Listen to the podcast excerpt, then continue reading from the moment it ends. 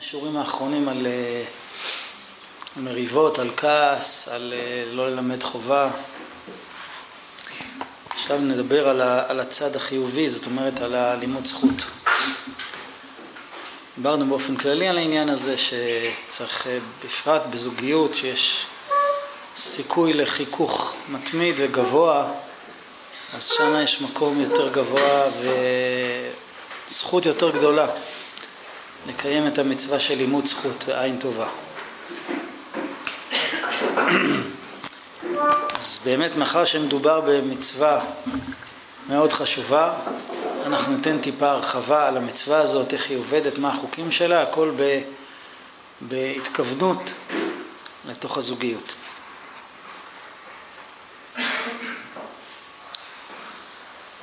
באמת אם אדם היה חי לבד בעולם משלו, אז הרבה מאוד מן המצוות לא היו אפשריות לגביו. וברגע שהוא מתחתן, אז יש לו אפשרות מאוד מאוד גבוהה לעשות את הדברים האלה וגם לעשות אותם במסירות נפש. על זה התורה אומרת, דיברנו על זה לפני הרבה הרבה שיעורים, לא טוב להיות האדם לבדו. אז רבי נתן אומר, אולי אפשר להגיד מבחינות מסוימות שזה יותר נוח להיות לבד. אבל אם אנחנו מדברים מצד הטוב, מצד מה שהאדם צריך להגיע בחיים שלו, אז זה לא טוב. לא טוב להיות האדם לבדו בגלל שלבדו הוא לא יכול להגיע לתכלית שלו ולכן דווקא המציאות שבה הוא נדרש לעבודה מאוד צפופה ואינטנסיבית של מצוות של בן אדם לחברו, מה אסור, מה מותר, מה הוא חייב, הדבר הזה מקדם אותו ומביא אותו באמת לטוב. זהו, זהו הטוב, שיש לו, לו עבודה. התורה כותבת, פסוק ויקרא י"ט פסוק ט"ו בצדק תשפוט עמיתך. צריך לדעת שהמצווה הזאת מתקיימת בעיקר במחשבה. זאת אומרת, מה אני חושב על השני. לשפוט מישהו לחובה או לזכות, להסתכל עליו בעין טובה או בעין רעה, זה קודם כל, לפני הכל, מה אני חושב עליו. מה אני חושב עליו, מה אני מרגיש לגביו. וזה חשוב מאוד להגיד שהמצווה הזאת היא מצווה שבמחשבה ובלב, בגלל שמה שבן אדם חושב יש לזה השפעה ומשקל, בפרט בזוגיות. במידה מרובה הרבה יותר ממה שהוא אומר. זאת אומרת, אם יש לו מחשבות רעות והוא מסתכל בעין רעה, אז מילים טובות לא יפתרו את זה. כי השני מרגיש והלב של השני מרגיש על מה מדובר. לעומת זאת, אם יש לו מחשבות טובות ועין טובה, אז אפילו כשהוא לא מדבר, אז השני מרגיש את זה. כמובן, יש עניין לדבר, לדבר את הדברים הטובים, אבל חשוב שיהיה לזה כיסוי פנימי. חשוב, חשוב שזה יבוא מתוך נקודה פנימית של שאני באמת חושב את זה, אני באמת מרגיש את זה, אחרת יש פה סוג של הונאה, וזה גם לא כל כך עובד, זה לא כך תופס. המציאות ידועה לכולנו. כשדנים לכף חובה, כשמסתכלים בעין רעה ומבליטים את החסרונות ואת הבעיות ומתייחסים למעלות ולדברים הטובים בתור דבר מובן מאליו, אז אנחנו יודעים שמתגברים הכעס והמרירות והחמצת פנים ולשון הרע ונקמה ותלונות, כמובן שנוצר ריחוק ומתח. זה לא סוד שזה התוצאה של, ה, של הדברים האלה, ולהפך, כשמסתכלים בעין טובה, כשמדברים אה, דיבורים חיוביים עם, עם בן הזוג, אז ודאי אנחנו גם את זה יודעים שמגיעים רוגע ושמחה ומתחזק האמון והרצון להחזיר טובה, להכיר, להכיר טובה. זה מאוד מעניין שהתורה אומרת בצדק תשפוט עמיתך והתרגום אומר, תרגום שמתרגם את התורה לארמית, שהוא בעצם פירוש, הוא אומר בקושטא תדינא לחברך. קושטא זה באמת. זאת אומרת, התורה אומרת בצדק, זה הדבר הצודק, זה הדבר הנכון לעשות אותו. והתרגום אומר, באמת, זה הדבר האמיתי. מה, מה בעצם אנחנו לומדים בדבר הזה? להסתכל בעין טובה על הבן זוג שלנו, זה לא מחווה, זה לא אני עושה לך טובה, אני אלך לקראתך, אני אתעלם מהבעיות וזה לא איזה טובה שעושים. התורה אומרת זה הצדק. זה לא רק שזה הצדק, זה האמת. מאוד חידוש גדול להגיד שלראות את הטוב ולהסתכל על הטוב זה האמת. זה לא איזה מין אה, המלצה ידידותית או איזשהו רעיון חסידי, זאת האמת. הטוב שלנו והטוב של הבן זוג שלנו זה האמת. באמת תדון את חברך, תסתכל על האמת. רגע, והחסרונות זה לא האמת? לא, החסרונות זה לא האמת, החסרונות זה קליפה, החסרונות זה דברים שנדבקו מבחוץ. אם בן אדם הלך בבוץ והחליק ונפל וכולו התמלא בוץ, אה, מה האמת? האמת שהוא צריך להתרחץ, אבל אם אנחנו אה, נאמר לו שהוא מלוכלך ונגיד לו מלוכלך באופן שמתייחס אליו, מלוכלך אחד, מה זה קשור? זה לא האמת. יש עליי לכלוך, אני צריך להסיר אותו, זה לא אני. ובאותו אופן כל חסרון, כל גירעון שאנחנו מוצאים אצל השני, גם אם זה מתבטא במעשים, אז יש הבדל גדול בין אחד ששיקר, שיקר, הוא נפל בבוץ, הוא הסתבך, הוא קרה לו מה שקרה לו, אז הוא שיקר, אפילו יותר מפעם אחת. אבל אם אני קורא לו שקרן, אז אני אומר שזאת האמת. אני מזהה אותו עם השלילי, התורה אומרת זה לא האמת. האמת שאתה יכול לזהות את עצמך ולזהות את השני רק עם החיובי. אז המצווה הזאת היא לא איזה מין רעיון חביב, היא חובה של צדק, זה, זה הצדק, זה האמת. וצריך לדעת, דיברנו על זה כמה פעמים, שרבי נחמן אומר שיש מלחמה גדולה שהיצר הרע אה, מכריז על זוגיות.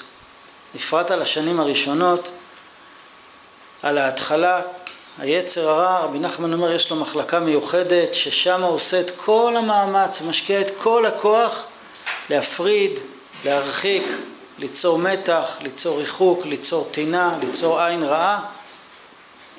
למה הוא כל כך אוהב להשקיע בתחום הזה? כי הוא יודע, ככה רבי נחמן אומר, הוא יודע שאם ישקיע בזה, כל השאר כבר בידיים שלו. זה כבר, זה כבר ממילא על הדרך.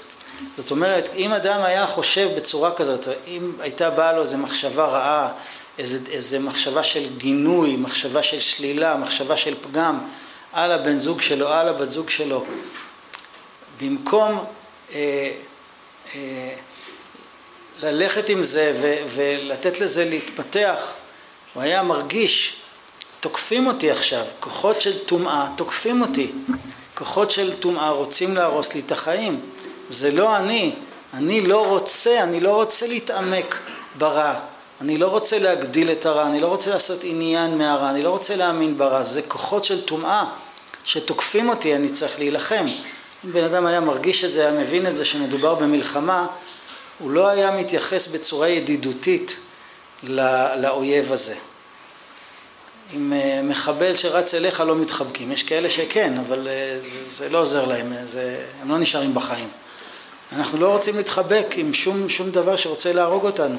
אז המחשבות האלה, הדברים, הגנאי הזה שאנחנו מתעורר בנו כלפי השני, זה אה, כוחות של טומאה שבאים חלילה להרוג אותי. שלא נטעה, הזכרנו בפעמים הקודמות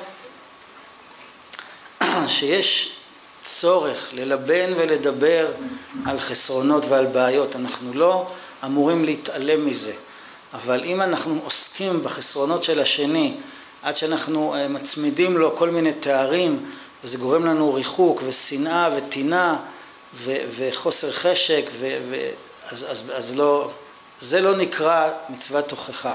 מצוות תוכחה שדיברנו עליה זה שאכפת לי ו- ויש לי אהבה לשני ומתוך זה אני מחפש את הזמן הנכון ואת הצורה הנכונה לשתף אותו, לדבר איתו בזהירות כי אנחנו רוצים ביחד להגיע לתיקון, זה משהו אחר לגמרי.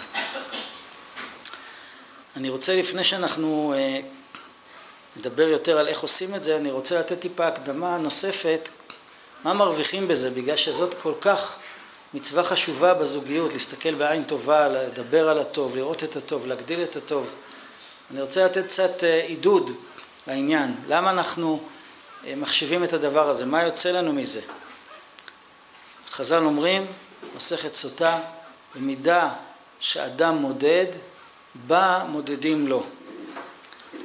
זאת אומרת, כל אחד שיסתכל על עצמו, הדבר הכי גדול שהוא מאחל לעצמו, והדבר הכי גדול שהוא היה רוצה, שיסתכלו עליו בעין טובה, גם משמיים וגם הבן זוג שלו. הכי חשוב, שני, שני, שתי העיניים הכי חשובות שהוא רוצה שיהיו עליו, זה העיניים של הקדוש ברוך הוא והעיניים של הבן זוג שלו, שזה יהיה עין טובה, שיחשבו עליו מחשבות טובות, שילמדו עליו זכות, ש, ש, ש, שיהיו טובים אליו.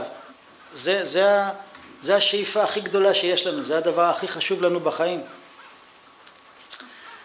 אז חז"ל אומרים, אתה רוצה שיתעורר עליך לימוד זכות, תדע לך, זה אתה, המפתחות בידיים שלך. אתה מלמד זכות, מלמדים עליך זכות. אתה מסתכל על הטוב של השני, מלמדים, מסתכלים על הטוב שלך. גם בשמיים וגם בארץ. קהלת אומר, כמים הפנים לפנים, כן לב האדם לאדם. כמו שהמים משקפים את מי שמתבונן בהם, אותו דבר אומר קהלת, הלב של השני משקף את הלב שלך. תשימו לב, דבר מעניין, הוא לא אומר שמה שמשתקף זה הדיבורים. זאת אומרת, אם אני אגיד למישהו, אני כל כך מעריך אותך, ובלב אני אגיד לעצמי, כזה, אני כל כך, איך אני לא כל כך לא מעריך אותו, אבל אני אומר את מה שצריך להגיד. עכשיו אני אצפה שהוא יגיד לי, גם אני מעריך אותך, אז, אז פתאום אני רואה שהוא אומר לי, ממש אה, לא, מרג... לא מרגש אותי, לא מרשים אותי הדיבורים האלה, אני לא מאמין בזה, זה הכל שטויות. ואני בכלל לא מעריך אותך. איך זה קרה? למה זה לא משתקף? כי מה שמשתקף זה לא המילים, משתקף זה הלב. אם בן אדם מרגיש הערכה, הלב שלו נפתח להערכה, כן לב האדם לאדם. הוא מקבל חזרה שהלב של השני ייפתח אליו בהערכה. אם אדם מרגיש אהבה, אם אדם מרגיש אכפתיות, אם אדם מרגיש רצון להיטיב, להכיר טובה, שמחה בנוכחות של השני, כל הרגשות החיוביים שבן אדם מרגיש, משתקפים בצורה מיידית בבן זוג שלו, פשטות. אם זה ככה מחוץ לזוגיות, אז כל שכן שזה ככה בתוך הזוגיות. אז זה דבר אחד, רווח אחד שאנחנו יכולים להרוויח, שעל ידי שאנחנו מלמדים זכות, אז מלמדים גם זכות עלינו. עוד דבר מאוד מעניין, הרי מה שדיברנו בפעם שעברה, כשבן אדם רוצה לדבר עם הבן זוג שלו על הבעיות, תשמע, יש בעיה, ההתנהגות שלך לא נראית לי, ככה לא עושים, ככה לא אה, קמים בבוקר, ככה לא הולכים לישון בערב, ככה לא חוזרים מהעבודה, ככה לא מדברים עם הילדים, ככה לא לומדים תורה, ככה לא מדברים אליי, ככה לא מתנהגים, ככה לא עושים, ככה לא, ככה לא אוכלים. צודק, לא צודק, מה בעצם המטרה של, ה, של, ה, אה, של ההאשמה הזאת, או של הטענה הזאת, נגיד את זה יותר רגוע, למה, מה, מה, מה המטרה שלי בעצם? אני רוצה שהשני ישתנה, שהשני ישתפר. בהנחה שבאמת יש כאן משהו שדורש שיפור, כשבן אדם אומר לשני, תראה, יש פה משהו לא בסדר, הוא רוצה שזה כן יהיה בסדר. למה אתה קם מאוחר? מה אני רוצה? שהוא יקום מוקדם. למה אתה צועק על הילדים? אני רוצה שלא יצעק על הילדים. למה אף פעם כשאני בא, אין אף פעם אוכל, הוא רוצה שיהיה אוכל. כל טענה מכל סוג, מכל רמה, מה המטרה של הטענה? אני רוצה שזה ישתפר. אז דיברנו פעם שעברה, כשאדם בא בטענות, אז uh, בדרך כלל התוצאה היא הפוכה. צריך לדעת איך לעשות את זה, באיזה זמן, באיזה אופן, לסייג את זה, דיברנו איך עושים את זה, אבל עכשיו יש לנו פה מסלול עוקף. אתה רוצה שבן אדם ישתנה. לדבר איתו על הבעיות שלו זה חשוב, יש לזה מקום, צריך לדעת איך לעשות את זה, זה דבר רגיש, זה לא כל כך פשוט, אבל בוא תשמע מסלול עוקף. אתה רוצה שהוא ישתנה, אתה רוצה שהוא ישתפר? תשמע מה עושים. תלמד עליו זכות. מה זה קשור אחד לשני? אז אה, הגמרא מספרת, רבי נחמן אומר דבר מאוד מעניין. כשאני מלמד זכות על השני, כמובן בפרט כשמדובר במישהו שלא כל כך קל לי ואוטומטי ללמד זכות, זה קל ללמד זכות על מישהו רחוק, מחוץ לבית, אבל מישהו שמתחככים איתו כל הזמן, זה יותר קשה ללמד זכות. כשאני מלמד זכות, אז מה שקורה, אני מלמד זכות על בן אדם מסוים, מה שקורה, משמיים לא רק שמלמדים עליי זכות, שאני הרווחתי, ולא רק שהוא מלמד עליי זכות, מלמדים עליו זכות. אה, אישה מלמדת זכות על בעלה, עכשיו משמיים נפתח שער של זכות על בעלה. מה שהיא אמרה, מתייחסים לזה בשיא הרצינות, נפתח שער של זכות על בעלה, ואחרי שנפתח שער של זכות על בעלה, בעקבות הלימוד זכות שלה, רבי נחמן אומר שזה גורם שבן אדם ימצא בעצמו כוחות ושמחה ויתעורר וישתנה. על ידי לימוד זכות על השני, מתחיל איזה מנגנון אלוקי לפעול שגורם לבן אדם הזה יכולת ומסוגלות להשתנות, מה ששום תוכחה שבעולם לא הייתה עושה. הגמרא מספרת, בואו נראה קודם כל את השלב הראשון של המנגנון הזה. הגמרא מספרת על אליהו הנביא, שהוא נפגש, היו צדיקים שפגשו את אליהו הנביא, היה מדבר איתם, מלמד אותם תורה. אליהו הנביא סיפר לרבא בר שילה, שהקדוש ברוך הוא מביא בעולם, בעולם העליון, בעולם הרוחני, הקדוש ברוך הוא מביא אה, בישיבה של מעלה את כל דברי החכמים, כל חכמי ישראל, הקדוש ברוך הוא מצטט אותם ואומר אה, פלוני בני אומר כך, פלוני בני אומר כך, מצטט את הבנים שלו בישיבה של מעלה, חוץ מרבי מאיר. רבי מאיר הקדוש ברוך הוא לא מצטט. ככה מספר אליהו הנביא לרבא בר שילה. מה הסיבה שהקדוש ברוך הוא לא מצטט את אה, רבי מאיר? בגלל שהוא למד תורה מרבי לא כשר, אלישע בן אבויה שנקרא אחר, הוא כפר, הוא התרחק, הוא הפך להיות אה, בן אדם שפל במעשים, בהשקפות, אז רבי מאיר למד ממנו תורה למרות הכל, גם אחרי שהוא הידרדר, ו- וזה גרם לקדוש ברוך הוא לא, לא להשמיע תורה מפיו של רבי מאיר, שלמד תורה מפיו של אלישע בן אבויה. כך מספר אליהו הנביא לרבא בר שילה. רבא בר שילה שמע את הסיפור הזה, אז הוא לימד זכות על רבי מאיר, מה הוא אמר? רבי מאיר רימון מצא, תוכו אכל, קליפתו זרק. אז רבא בר שילה אומר, אבל, אבל רגע, אבל רבי מאיר שלמד תורה מאלישע בן אבויה, הוא לא קיבל ממנו את כל מה, ש, כל מה שהוא מלמד. הוא הרי כבר התפקר, הוא נהיה בן אדם מושחת, בכל אופן נשאר בו איזשהו סוג של תורה, אז הוא עשה בירור, כמו לזרוק את הקליפה, לקחת את הפרי. הוא למד ממנו רק את הדברים הטובים, הוא לא למד ממנו את הכל. הוא לימד זכות על רבי מאיר. אומרת הגמרא, באותו רגע שרבא בר שילה אמר את זה, באותו רגע הקדוש ברוך הוא אמר, התחיל להגיד בשמיים, אה, מאיר בני, ככה הוא אומר.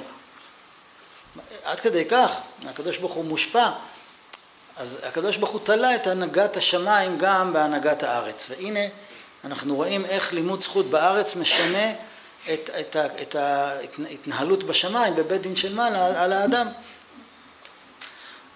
מה זה קשור עכשיו למה שקורה למטה? מה שקורה למעלה משפיע על מה שקורה למטה, ולהפך. מה שרבי מאיר עשה השפיע ש, שלא לא יאמרו דברים בשמו. אם לא נאמרים דברים בשמו בשמיים, אז זה כנראה מעורר גם איזשהו קטרוג עליו בארץ. ברגע שזה נפתח והתבטל הקטרוג הזה, אז גם פה בארץ משתנים דברים. רבנו אומר כך, דבר פשוט מדהים.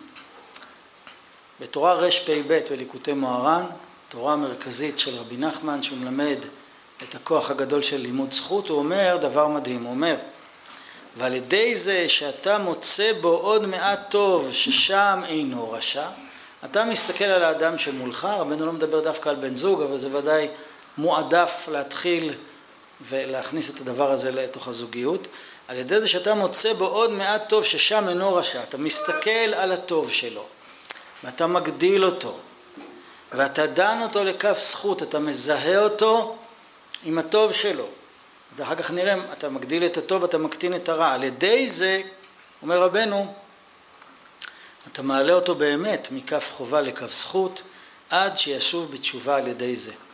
רבנו מדבר על מציאות שאתה לא אומר מילה לבן אדם.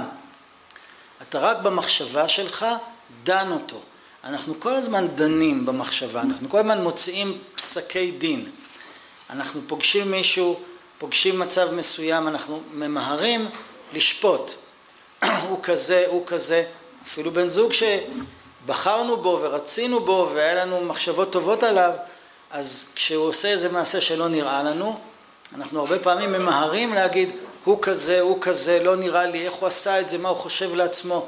זאת אומרת, אנחנו דנים אותו, מזהים אותו עם המעשה הרע, מייחסים לו את הרוע ונותנים משקל לשליליות ש, שגילינו בו. ואם עושים הפוך, מלמדים עליו זכות, שהשליליות הזאת היא, היא לא מתוך כוונת זדון, היא לא מתוך הבנה, היא לא מתוך רוע לב, אולי לא בדיוק הבנו על מה מדובר, ביחס למה שעובר עליו זה, זה, זה עדיין לא כל כך חמור כמו שהיה יכול להיות, נראה כל מיני דוגמאות, ולעומת זאת הטוב שלו הוא מאוד גדול ואיתו אנחנו מזדהים, מלמדים עליו זכות, רק במחשבה. איזה בן אדם טוב, בעלי, איזה אישה מדהימה, אשתי. כן, אבל מה עם הבעיות? זה, זה לא, זה מה שהיא, זה מה שהוא. בן אדם טוב, הוא בן אדם מדהים, הוא בן אדם בעל חסד. נכון, לפעמים מועדים, לפעמים טועים, זה בפרופורציה, אבל זה מה שאני חושבת עליו, זה מה שאני חושב עליה. הדבר הזה, אומר רבי, רבי נחמן, מזיז את השני להשתנות ולהשתפר עוד לפני שתדבר עליו בכלל. זה משהו רוחני, עוצמה אדירה. מסופר פעם על אחד מהתלמידים של רבי נתן שלמד איתו, שמע איך שהוא מלמד את התורה הזאת ואז הוא חזר בלחש מילה במילה אחרי דבריו אז רבי נתן אמר לו אתה חושב שזה כל כך פשוט? הרי אם היינו יודעים לקיים את זה היינו מחזירים את כל העולם בתשובה היינו יושבים בחדר, מתחילים לעבור אחד אחד ומחזירים את כולם בתשובה זאת אומרת נותנים במבט שלנו החיובי כזאת עוצמה לנשמה של השני שהייתה ישר מתעוררת ומתמלאת בשמחה וכוחות וחיוניות ואמונה בעצמה עד שהייתה מעיפה את הרע ובלי שאנחנו נחליף איתו מילה. איזה, איזה עוצמה יש לדבר הזה.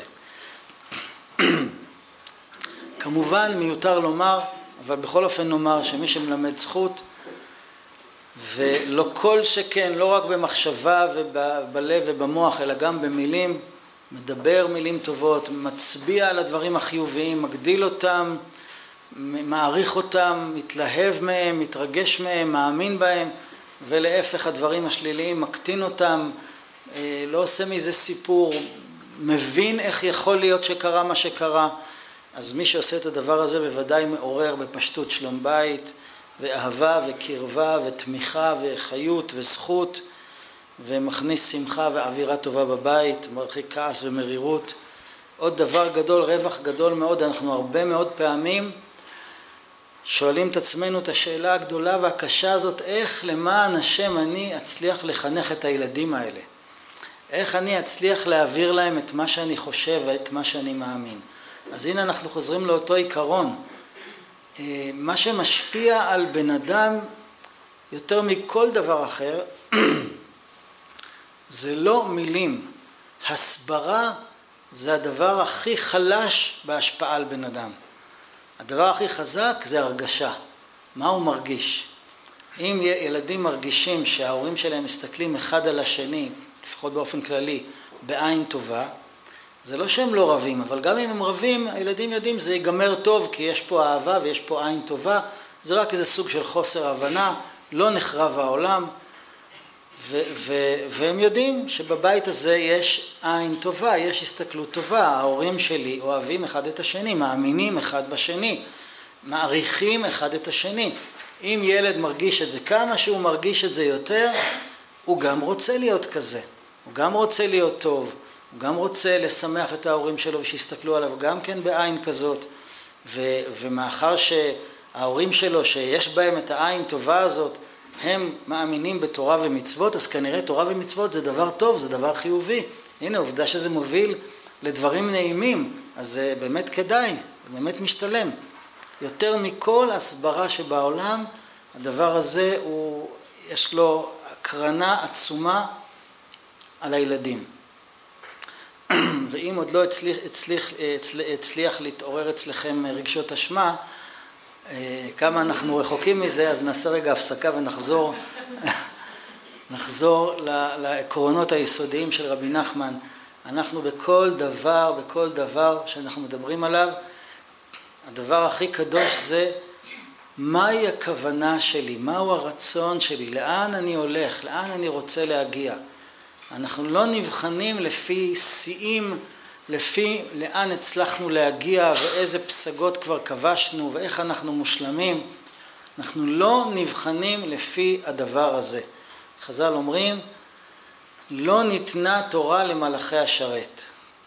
זאת אמירה לא ברורה, הזכרנו אותה, נדמה לי כבר כמה פעמים. ברור שהתורה לא ניתנה למלאכי השרת, היא ניתנה לבני אדם. אבל למה להגיד שהיא לא ניתנה למלאכי השרת? אפשר גם להגיד שלא ניתנה לציפורים, לא ניתנה לסוסים, לא ניתנה לדגים, לא ניתנה ל... לא יודע, לכל מיני יצורים. למה דווקא למלאכי השרת? מלאך זה שלמות רוחנית נעלה ונשגבה מאוד. התורה אומרת, התורה לא ניתנה למלאכי השרת. זאת אומרת, אם אתה חושב איך אני, איך אני מצליח להיות כל כך גרוע, איך אני מצליח לטעות ולהסתבך ולהיות כל כך רחוק מהמטרה, כנראה התורה זה לא בשבילי. אז בשביל מי? בשביל מלאכים? לא, לא ניתנה התורה למלאכי השרת. התורה לא מיועדת למלאכים. מלאכים הם כבר מלאכים. התורה ניתנה לבני אדם כמונו, בשר ודם, עם כל הבלגן, כדי שאנחנו נתקדם לאט לאט, ובעיקר, בעיקר, בעיקר, שלא נתייאש. זה, בשביל זה התורה ניתנה לנו. הנה זאת המטרה, ואתה לאט לאט בענווה ובסבלנות ובתפילה ובמתינות, לאט לאט אתה תתקדם. ואם אתה רוצה שיהיה לך עין טובה, אז יהיה לך עין טובה. ואם אתה רוצה שלשני יהיה עין טובה עליך, זה, זה מה שיהיה. וזה מה שאתה רוצה להכניס הביתה, זה מה שיהיה. גם אם אתה בטבעך כעסן, רגזן ומשתוללן ברמות גבוהות. וגם אם יש לך את כל הסיבות ואת כל ההצדקות להיות כזה, אם אתה לא רוצה להיות כזה, הקדוש ברוך הוא יעזור לך ואתה לא תהיה כזה, ואז זה יהיה שוקל הרבה מאוד, כי אתה עשית באמת שינוי. איזה שינוי עשית? שאתה רצית, רצית וניסית ורצית וניסית וניסית ורצית עד שהקדוש ברוך הוא עשה את העבודה. אז זה הרגעה כללית, חוזרים לכללים היסודיים, הקדוש ברוך הוא עושה את העבודה, לא אנחנו. ואם השם לא יבנה בית, שב עמלו בוניו בו, כמו שזה בגשמיות, ככה זה גם ברוחניות. מי שבונה את הבית זה הקדוש ברוך הוא. איש ואישה זכו, שכינה ביניהם. אז אה, אם השם לא יבנה בית, שב עמלו בוניו בו, בכל אופן יש כאלה שבונים. אבל זה לא תלוי רק בבנייה שלהם, זה תלוי בסייעתא דשמיא, והסייעתא דשמיא מגיעה למי שרוצה באמת ולא מתייאש, וגם לא אה, שהוא לא מתייאש ב, ב, בהסתערות, אני לא מתייאש, אני... לא, פשוט לא מתייאש. אני לא מתייאש ואני ממשיך ואני מנסה אולי מפה אולי מפה ואני אגיע, מובטח לי שאני אגיע. גם, גם הדבר הזה. ולכן אני גם חוזר למושג של הריבים. זה, זה לא, מי שגודל בבית שאין בו אף פעם ריבים, זה דווקא לא הדוגמה הכי חינוכית. גם כן כי זה לא כל כך הגיוני, זה בלתי אפשרי, כנראה משהו שם מאוד לא בסדר.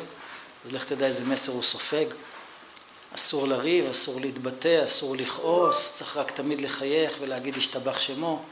זה לא מציאותי, ומי שככה מגדלים אותו, לך תדע מה יצא ממנו, השם יעזור. אבל, אבל אם הוא רואה, אם הוא רואה מריבות, אז הוא נבהל. אבל אם הוא רואה מריבות והשלמה, ומריבות והשלמה, הנה הוא לומד מצוות תשובה. הנה הוא לומד איך בני אדם מתקנים. איך אפשר לתקן הכל? הוא מקבל ביטחון שלא צריך להיות מושלם, אלא מה שלא יהיה אפשר להתחיל מחדש. אז זה, זה מאוד חינוכי, יותר חינוכי מאשר אה, להציג הצגה של שלמות ולריב רק שאף אחד לא רואה. אדרבה, שהילדים יראו איך רבים ואיך מתפייסים, לא שיראו רק איך הכל נהדר ומתוק ומתוק ומתוק, כי זה נורא מפחיד, כי הם יודעים שהם לא יצליחו להיות כאלה, עובדה שהם רבים עם החברים והם רבים עם ההורים, בסדר, יש אי הבנות, הכל בסדר, אבל אפשר להתחיל מחדש, אפשר לבקש סליחה, אפשר להתפייס, הבסיס זה האהבה, מתוך כל דבר גדלים, זה, זה מסרים מאוד גדולים שיכולים לעבור לילדים גם אם, גם אם נכשלים, זה, זה מסרים מאוד מאוד גדולים. עוד דבר שנרוויח בגדול על ידי לימוד זכות, שמי שעוסק בעניין הזה ומי שמכוון את הלב שלו לעניין הזה, אני רוצה לראות טוב, אני רוצה לדבר על הטוב ולהתכוון לטוב. אז רבנו הבטיח הבטחה מיוחדת שמי שיהיה תלמיד שלו, וזה ודאי נקרא להיות תלמיד שלו, שלוקח את העניין הזה ברצינות, לא מי שמושלם בזה, מי שלוקח את זה כפרויקט חיים. אז בוודאי הוא נקרא תלמיד של רבנו, ורבנו הבטיח למי שתלמיד שלו בגלגול הזה, בעולם הזה, בחיים האלה, להגיע לכל יעדי חייו ולהגיע לתיקון השלם שלו לפני שהוא עוזב את העולם ולא לאחר מכן. בואו נקרא מה שרבנו כותב. שמעתי בשמו שאמר, רבי נתן אומר, שמעתי בשמו שאמר שכל אחד מאנשיו בוודאי יזכה בסוף לבוא בזה העולם למה שצריך. ואמר שאין הקדוש ברוך הוא עושה לי זאת חס ושלום בשום פעם, לקח ממני איזה איש מאנשיי באמצע. כלומר, רק כל אחד יאריך ימים ושנים ויחיה בוודאי ויתייגע ויחתור חתירה אחר חתירה עד אשר יזכה לבוא לעניינו ולמדרגתו הקדושה שהוא צריך לבוא בזה העולם אשר בשביל זה נברא. בן אומר אם אתה בקבוצה שלי אני אדאג לך שאתה תגיע לתיקון שלך. איך אני אהיה בקבוצה שלך? כי אני עושה את מה, ש... מה שאתה אומר, מה שאתה רוצה. בואו נראה איך עושים את זה בפועל. מה זה נקרא לימוד זכות? אז בלימוד זכות יש שני חלקים, יש סור מרע ועשה טוב. סור מרע, חז"ל אומרים אל תדון את חברך עד שתגיע למקומו. זאת אומרת, אני לא יכול ואסור לי לדון לכף חובה, להוציא משפט, לחרוץ משפט של גנאי, של מום, של חסרון, של שם רע על הבן זוג שלי, בגלל שאני לא יודע את התמונה. אני לא יודע את כל התמונה. ואדרבה, אם אני אדע יותר פרטים מהתמונה, אני אוכל ללמד עליו רק זכות. זאת אומרת שבהכרח, אם אני אקבל יותר פרטים על, על, על הבן זוג שלי, מה הרקע המשפחתי שלו, מה המנהגים שלו מהבית או ממוסדות החינוך שלו, מה המנטליות השונה שלו, הכוחות שפעלו עליו, מה עבר עליו בחיים, כמה שאני אדע יותר, למרות שזה עדיין חלק קטן, אני אוכל ללמד עליו זכות. ואם אני עולה בדעתי ללמד עליו חובה, זה בגלל שאני לא הגעתי למקומו. אני לא תופס את התמונה. אה, הזדמן לי כמה פעמים לראות דוגמאות של, של, אה, של דברים שמזמינים לימוד חובה, כשבעצם זה רק דבר אחד שמשנה בין, ה, בין האיש לאישה, והדבר הזה מספיק כדי לעורר כל הזמן מתח וכל הזמן אי הבנה וכל הזמן אה, גינוי. שינוי של מנטליות. קורה שאישה ישראלית התחתנה עם אה, גבר אנגלי. קורה. זה בסדר, נכון? זה מותר. גם להפך. כן, אוי אוי אוי? אם הם התחתנו, אם הם התחתנו זה לא אוי אוי אוי. אם אתם צוחקים זה כבר טוב. לכאורה, יש להם, אני מכיר כמה זוגות כאלה, יש להם רקע משותף בתפיסת עולם, בגישה לחיים, ברצונות, בהשקפות, ואף על פי כן יש להם במובנה, בהתנהגות, בהרגלים, בצורת מחשבה, קודים התנהגותיים שונים לחלוטין, כל כך שונים, שמה שאחד נראה לו סביר ומתקבל על הדעת, השני נקרא, נראה אצלו גסות רוח. ולהפך. דוגמה, אני הייתה תקופה שעבדתי עם מישהו אה, ושנינו אה, חוזרים בתשובה, שנינו עוסקים בללמד, שנינו קשורים לרבנו, שנינו קשורים לברסלב ושנינו רצינו ביחד אה, לעבוד על איזשהו ספר ושנינו עוסקים בכתיבה. יש פה מכנה משותף מאוד גבוה, נכון? כמה, כמה דברים יש פה. רק מה, אני ישראלי והוא אירופאי, לא, לא נגיד מאיזה איזה אירופאי, הוא אירופאי. ניסינו כמה חודשים לעבוד, ועם כל הרצון הטוב, ועם כל היכולת שלנו להתחבר ולהבין, זה לא צלח. כל דבר שאני אמרתי, כמעט כל דבר שאני אמרתי, ראיתי שזה מכווץ אותו ולא הבנתי למה, וכשניסיתי לתקשר היה לי מאוד קשה להוציא ממנו מה הבעיה. לקח לי זמן להבין שמה שאני אומר, שלי זה נראה כנות וישירות, מבחינתו לא מדברים ככה. זה פשוט גסות רוח לדבר בצורה כזאת, אז הוא הרגיש כל הזמן שאני תוקף אותו, בגלל שאני מדבר בצורה ישירה, כי אני ישראלי. ומצד שני, כל מה שהוא אמר, אני הרגשתי שהוא פשוט צוחק עליי, הוא מתחמק ממני, כי כל דבר הוא אומר בצורה כזאת מסובבת ובכל מיני רמזים. מה אתה רומז רמזים? דבר איתי ברור, מה? ולא צלח.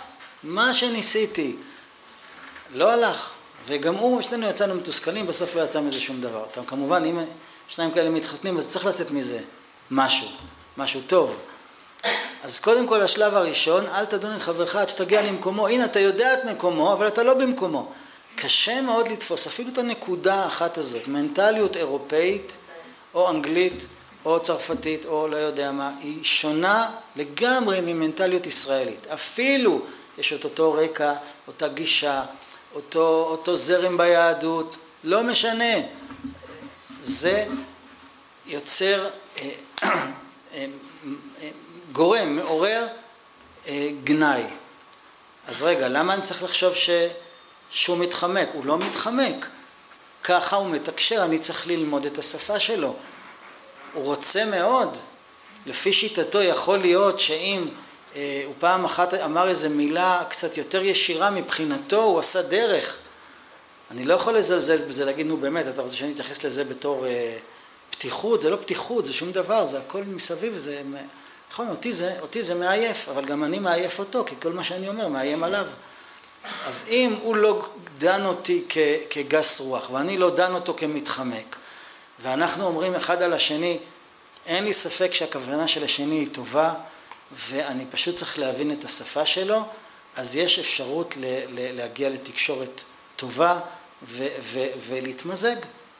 שכל אחד יתרום את, ה, את, ה, את, ה, את הצדדים החיוביים של ההתאפקות והצדדים החיוביים של הישירות, וכל אחד ילמד איך לתקשר. אפילו, אפילו שאנשים באו מאותו רקע רק קצת שונה, או לא המון שונה, לא מארץ אחרת, שניים שנולדו באותה, באותה מדינה, רק שאחד בא אה, מחינוך אה, חרדי ירושלמי ואשתו באה מחינוך אה, חרדי קצת יותר מודרני.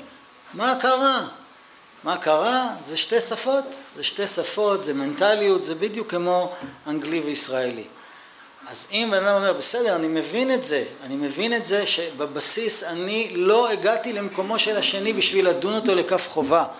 בקודים שלי, בקודים של ההתנהגות שלי שקיבלתי מהבית, שהתרגלתי לחשוב ולהגיב, זה מתפרש ככה, אבל זה לא אומר שזה ככה. אני לא יכול לדון אותו כי לא הגעתי למקומו, וזה כשאני יודע את מקומו, אני יודע, הוא נולד בשכונה אחרת, הוא נולד במנטליות אחרת.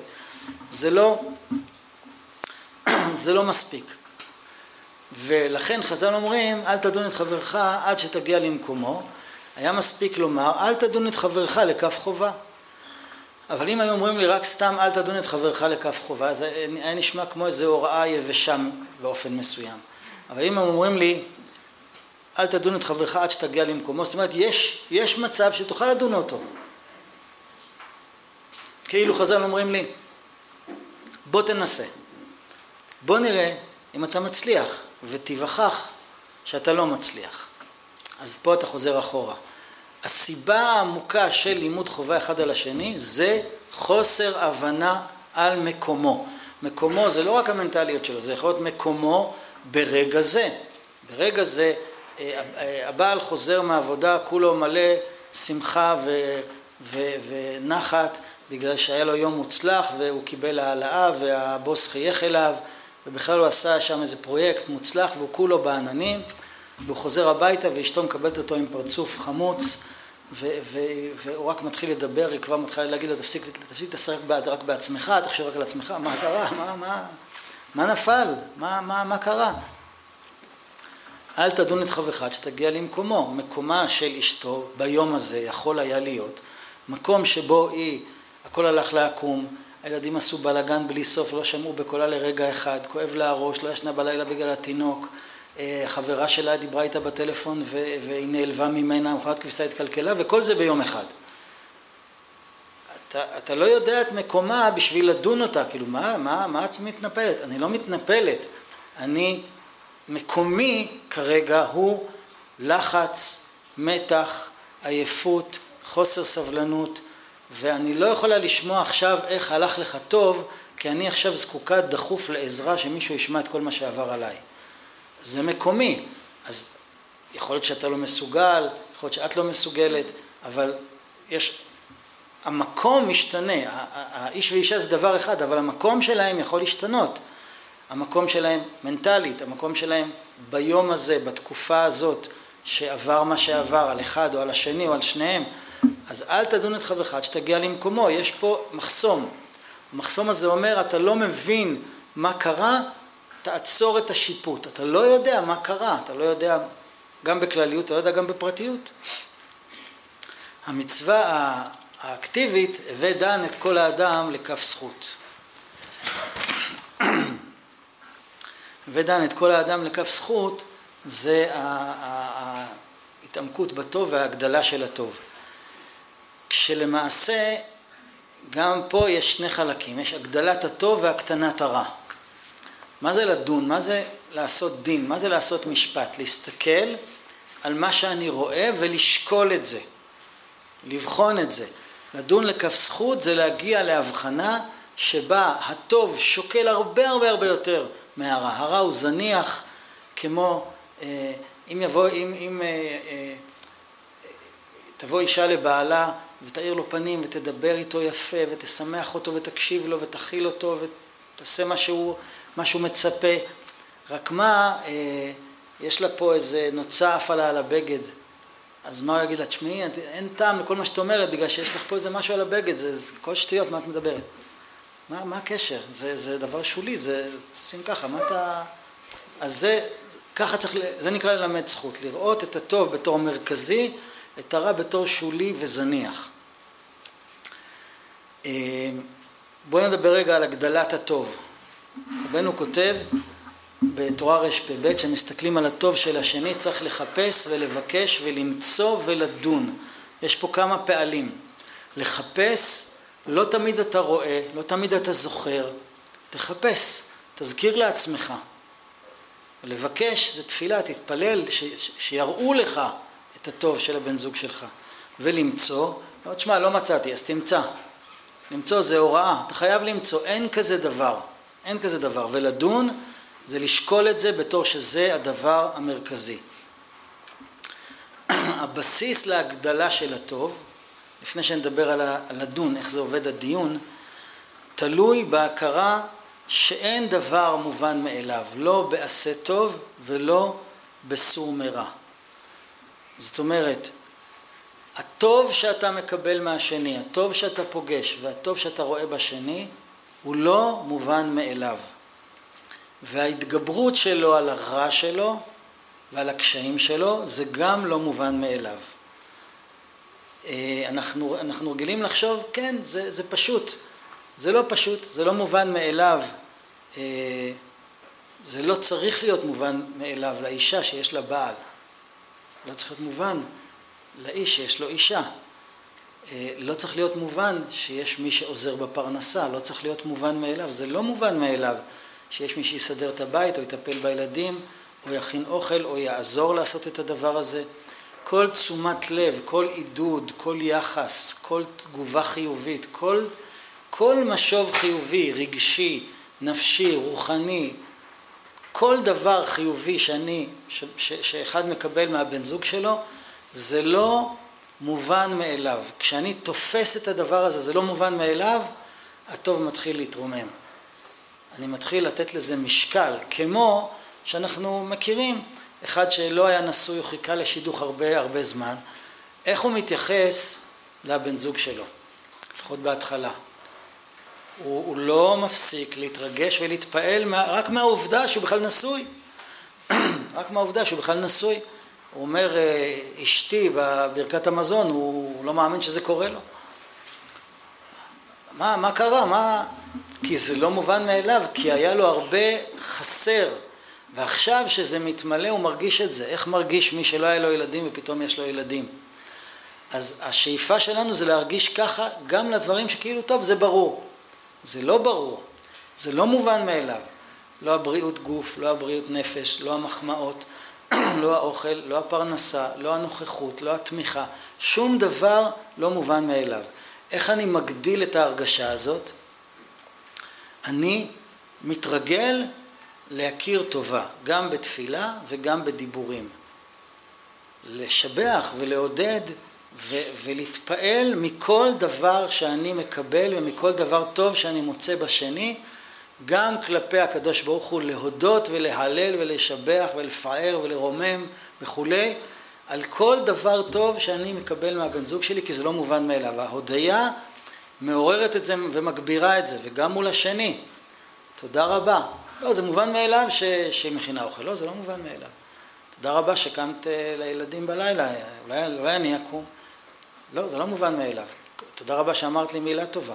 אז, אז זה אנחנו מדברים על המעלות ועל המעשים ועל הדברים החיובים שאנחנו רואים בשני. כל דבר לשבח ולעשות מזה עניין, גם אם זה חלקי, גם אם זה לא מושלם. מה, אני, אני אתפעל מזה שהוא לומד תורה? זה נקרא ללמוד תורה? איך תלמד כמו בן אדם? זה נקרא עין רעה. מה, אני אתפעל מזה שהוא, שהוא קם בבוקר? ת, תקום בשש, מה אתה קם לי בתשע? את יודעת, יש כאלה שקמים בשתים עשרה. ופעם הוא היה כזה, הוא פעם היה קם בעשר, עכשיו הוא קם בתשע, הוא התקדם. באמת, אני מעריכה את זה. לא ביחס לשלמות ולמלאכים, ביחס למאיפה שהוא התחיל את הדרך. ביחס לקשיים שעוברים עליו, לראות את הטוב, אפילו החלקי, הלא מושלם. אני רואה שקשה לך ואתה מתגבר, לראות את הטוב בסור מרע. כן, אבל הנה הוא כועס. אני יודעת, ש... אני יודעת שיש לך ימים קשים, אני יודעת שיש לך... אה, קשה לך לא להתפרץ ואתה במתח. אני מאוד מעריכה את זה שלקח לך חצי דקה עד שהתפרצת. באמת, אני לא צוחק. כי זה הקדושה של הבן אדם. אבל אם אנחנו נלך רק לפי המלאכים, כשתהיה מושלם ולא תתפרץ אף פעם, אולי אני אזרוק לך איזה מילה טובה. זה לא, זה לא עין טובה, זה עין רעה. כשתהיה מושלם, נדבר, זה עין רעה. עין טובה, כל תנועה, כל, כל, כל תנועה הכי קטנה, כל רצון, כל ניסיון, כל הצלחה הכי קטנה בכל תחום, בתורה, בתפילה, בשמירת מצוות, בהכנסת שמחה לבית, בהתמודדות עם הילדים, בנתינה לבן זוג, אפילו שהבן אדם אומר, מה, אבל אני, אני רוצה ממנו עוד הרבה יותר, מה אני עכשיו אגיד לו תודה על שזרק לי איזה חתיכת לחם יבש, אני רוצה לאכול, זה מה, מה הוא נותן לי? אני רוצה הרבה יותר. תגידי תודה ותשמחי על, על, על הקצת, תקבלי עוד. לא בגלל שעושים למישהו טובה, אלא בגלל שזאת האמת, ככה זה עובד. אני מעריך את הטוב, הטוב גדל, אני משבח את הטוב, הטוב גדל, השני אומר, וואי, איזה כיף לי, נעים לי. מעריכים את זה, מעריכים את זה. תמיד במריבות, אנחנו תמיד, תמיד במריבות. נמצא את המשפט שאחד תוך דקה או תוך חמש דקות אומר, הוא אף פעם לא מעריך את מה שאני עושה. נכון? שמעתם את זה? השמעתם את זה? היא אף פעם לא מעריכה, את אף פעם לא מעריכה. מה שאני לא אעשה זה לא טוב, מה שאני לא עושה זה לא מספיק. מה קרה? כי אנחנו מלאכים, אם אנחנו מלאכים, שנהיה מלאך, נדבר. שתעשי אוכל כמו אימא שלי, נדבר. כשתלמד תורה כמו הרב הראשי לישראל, נדבר. כשתהיה עם הילדים מושלם, אה, משמח, מכיל, סבלן עד לאין סוף, אז נדבר.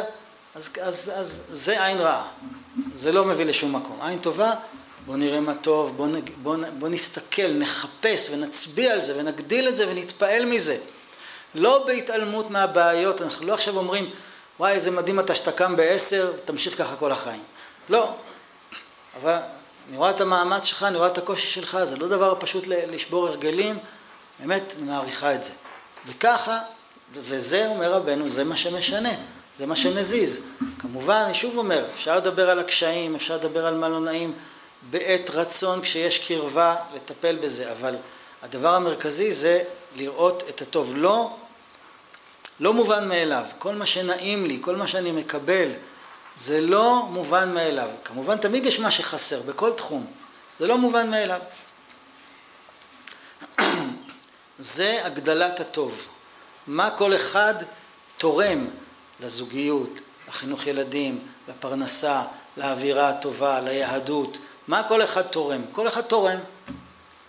בוא, בוא נשבח אותו, בוא, בוא נעשה מזה תפילה, הודיה לקדוש ברוך הוא, בוא, בוא נגיד לו, אמת. ולפעמים אנחנו נראה שכשבן אדם שלא רגיל שישבחו אותו ויחמיאו לו, מקבל מחמאה, הוא דוחה את זה. הוא דוחה את זה, לפעמים הוא גם תוקף. מה תעבוד עליי, אתה סתם עושה, איפה למדת את זה, באיזה סדנה למדת את זה, זה לא עובד ככה ואני לא מאמינה בזה ואל תספר לי סיפורים, אני גם תכף יודעת מה יבוא, תכף יבוא ההפך, אני לא מאמינה בזה, גם אתה הרי לא מאמין בזה, שנינו יודעים את זה, כל מיני מילים חזקות כאלה מעודדות, אז, אז זה ניסיון, מכירים את זה שעושים עם הרמקול? ניסיון, ניסיון, ניסיון, זה ניסיון. בודקים אותך, זה הכל. מי שאומר לך אני לא מאמין בזה, הוא, הוא בעצם אומר, בבקשה תמשיך להגיד את זה. בבקשה, אני, אני, הלוואי שזה אמיתי, אבל אני רוצה לבדוק שאתה באמת, אני רוצה לבדוק שאתה באמת אומר את זה באמת, אז אני אומר לך, לא, מה פתאום, הרי אתה לא מאמין בזה. אני כן מאמין בזה. לא, אנחנו יודעים מה יבוא אחר כך. מה שיבוא אחר כך יבוא אחר כך, בינתיים זה מה שאני אומר ואני מקווה שזה ימשיך. ללכת ולא לא לוותר, לא ללכת אחורה, ללכת עם זה קדימה. דבר שני, הקטנת הרע. הקטנת הרע, גם אם יש חסרונות וגם אם יש מעשים שגויים וכעס וכישלונות ו- ודברים לא נעימים בכל מיני תחומים, אני חייב להפוך את זה לנוצה על הבגד. אני לא יכול להשאיר את זה בתור משהו מפלצתי וזדוני ונורא ואיום, והנה עכשיו אני יודעת מי אתה באמת, רק המשפטים האלה לבד לוקח שנה לצאת מהם. לא, זה שולי, זה לא אתה, זה לא את. שום מעשה שלילי לא נעשה מתוך שאחד ישב בחדר ביישוב הדעת עם כוס קפה ואמר אני עכשיו הולך לתכנן איך לעשות רע, איך לעשות בלאגן. זה לא מתוך כוונת זדון, זה מחוסר ידיעה, זה מחוסר הבנה, זה מתוך קושי, זה מתוך עייפות, זה מתוך בלבול, זה מתוך ייאוש, זה מתוך תסכול. אז הבן אדם צריך עזרה, בן אדם צריך עזרה, והעזרה שאני אאמין בו שהוא יכול לצאת מזה, והוא לא בחר בזה בשמחה, ו- וזה לא הוא, זה הסתבכות, נפל לבוץ, אני מאמינה בו, אני מאמין בה, ו- וזה הכוח לצאת משם, להגדיל את הטוב, להקטין את הרע. עוד כמה כללים בלימוד זכות. אה, דבר ראשון, חז"ל אומרים, הבו מתונים בדין. תהיה מתון, תהיה מתון, אל תמהר לחרוץ דין, לאט לאט. תבדוק טוב מה באמת קרה, מה באמת לא קרה. הרבה פעמים אתה לא שמעת טוב, לא ראית טוב, לא הבנת טוב. תן תמיד לשני את ההזדמנות להסביר ולספר מה הוא חושב שקרה, ותן לו לסיים. לפעמים אתה סגור על זה, ברור שנעשה פה עוול, ברור שככה לא מתנהגים. איך אני אלמד עליו זכות? תן לו להסביר את עצמו. לא ב, טוב טוב, נו, מה יש לך להגיד עכשיו להגנתך? אלא, מה, מה קרה? מה, בוא, בוא נשמע.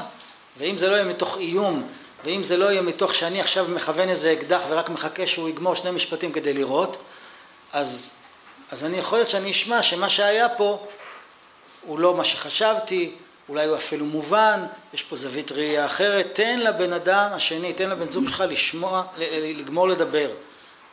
יכול להיות שלא הבנת. אה,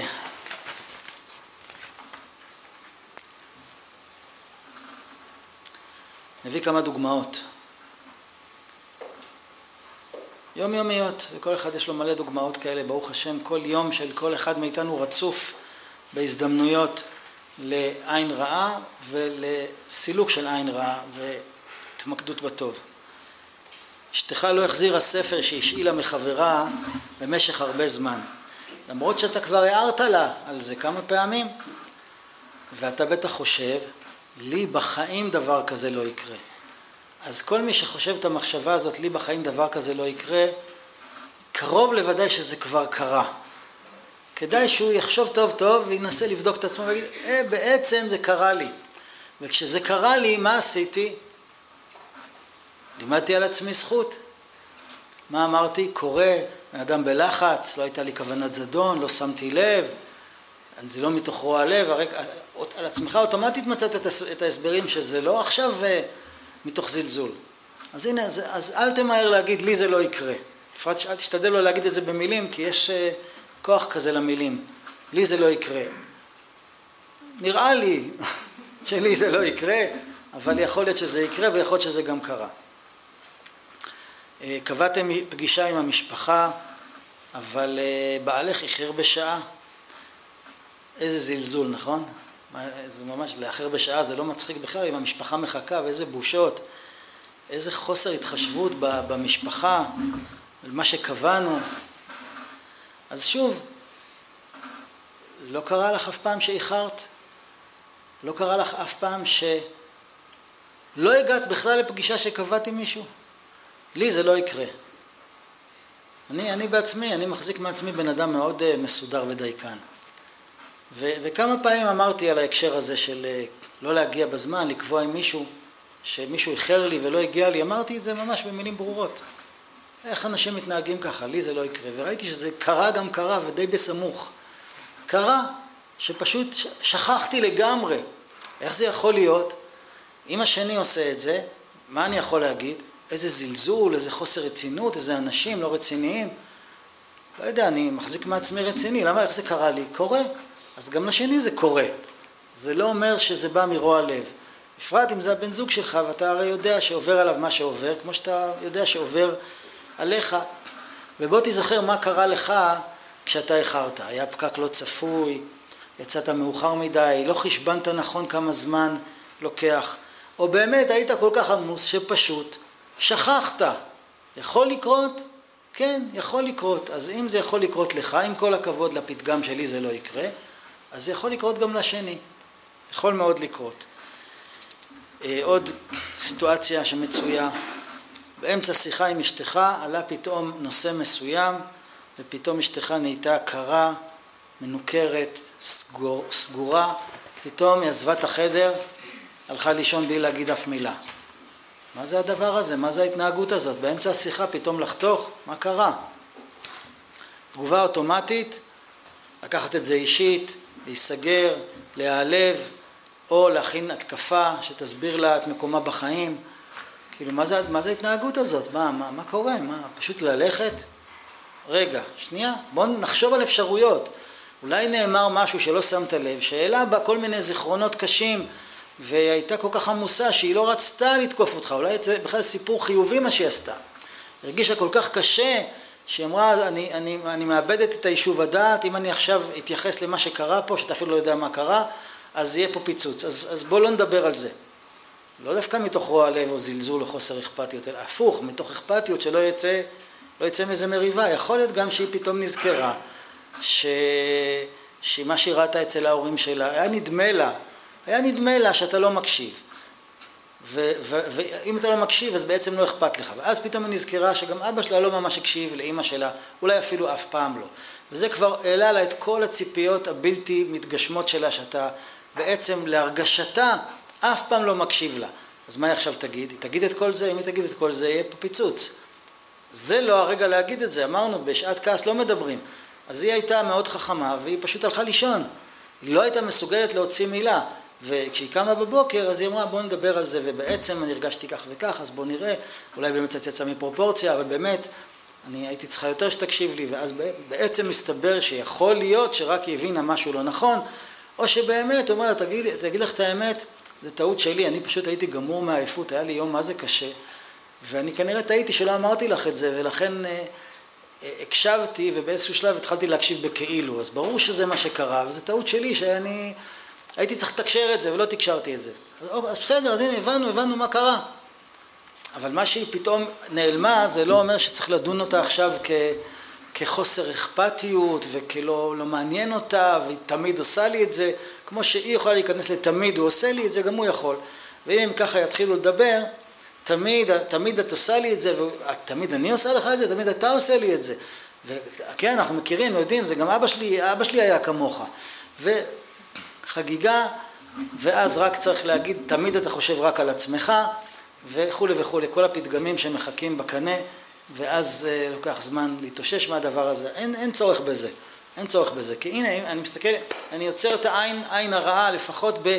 אני לא יודע את מקומו של השני, מה עבר עליו, מה הוא הרגיש, מה הוא חשב. אני, אני צריך לברר את זה לפני שאני קופץ ונעלב ונכנס עכשיו לסרט שלי האישי. הבעל קנה לאשתו מתנה יקרה ליום הולדת. מערכת סירים מהודרת, זה גם עלה לו הרבה והוא לא שוכח את זה, וצירף ברכה שכנראה שהייתה מוטעית בסיכומו של דבר, שתצליחי תמיד בבישולים.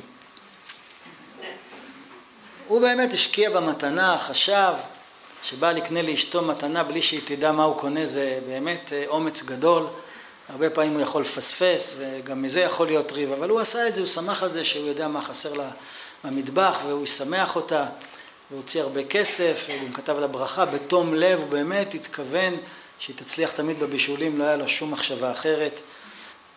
והיא הסתכלה על המתנה ואמרה מין תודה כזה. ו... וכמובן עכשיו בואו ניקח את התגובה שלו. הנה, הנה הזמנה לעין רעה. עין רעה זה, את לא מתביישת, לא, רק חושב, עוד לא אומר, אבל הוא מתחיל לחשוב את זה. את יודעת כמה חיפשתי את המתנה, כמה רציתי להשקיע וכמה חשבתי על הברכה, בסדר, הוא לא יודע מה, זה מה שהוא חושב. ככה את מגיבה, ככה את מגיבה על המתנה שלי, לא אכפת לך, את חושבת רק על עצמך, וכולי וכולי, כן? הפזמון המתקדם מהמקום הזה ידוע.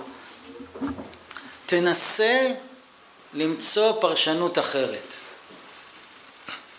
אולי אפילו דבר הכי פשוט פיזי, אולי כאב לה מאוד הראש, אז, והיא לא רצתה לפגוע בך, לכן היא הגיבה בצורה אה, לא מתלהבת. סתם יכול להיות גם סיבה כזאת שעוצרת את התגובה המצופה. ואולי שזה פשוט גרם לה, שזה העלה לה משקעים מאימא שלה, שתמיד אמרה לה שהיא לא יודעת לבשל, והיא חשבה, איך היא חשבה כזה דבר על בעלה שאוהב אותה כל כך לא ברור, אבל היא חשבה שבעלה התכוון להגיד ברכה וגם לצרף לזה איזה עקיצה, שתמיד תצליחי בבישולים. אז, אבל, אבל היא יצרה, כי היא הייתה, היא הייתה בהבנה שיכול להיות אחד למיליון שזה לא מה שהוא התכוון, אז עדיף שאני אשתוק ואני אגיד תודה בשקט. אז יכול להיות שמה שהיא עשתה בכלל זה עבודת המידות. אז, אז, אז מה אתה נדלק? עכשיו, אם היא עשתה עבודת המידות והוא נדלק, איך היא תגיב? אם היא אמרה, וואי, הוא בא לעקוץ אותי, אולי לא, טוב, אגיד לו תודה כזאת רגועה, כי אני, בהלם מההקשר שחשבתי והרגשתי, אז... אבל... ועכשיו הוא נדלק ואומר, מה, את לא יודעת להגיד תודה? אז, אז היא תעלב עוד יותר, נכון? כי כל אחד נמצא במקום אחר. אל תדון את חברך עד שתגיע למקומו. איפה המקום שלו? איפה המקום שלה? איפה כל אחד נמצא? התגובות לא לפי הציפיות, עוצרים את הסרט, מבינים שיכול להיות, יש פה משהו שאני לא יודע, אל תדון את חברך לכף חובה, תעצור. הבסיס הוא אהבה, הבסיס הוא רצון טוב, הבאתי מתנה, על מה מדובר? אמרתי תודה, על מה מדובר? מה קרה? נברר כשתירגע הסערה. יש פה סערה, מאיפה היא באה? אני לא יודע. לקחת את זה אישית ולתקוף חזרה, זה לא, זה לא הכיוון. בואו נעצור כאן, נברר, נמצא רגע יותר רגוע ונוריד את הנשק וננסה לברר מה, מה בעצם קרה בו. קרה פה.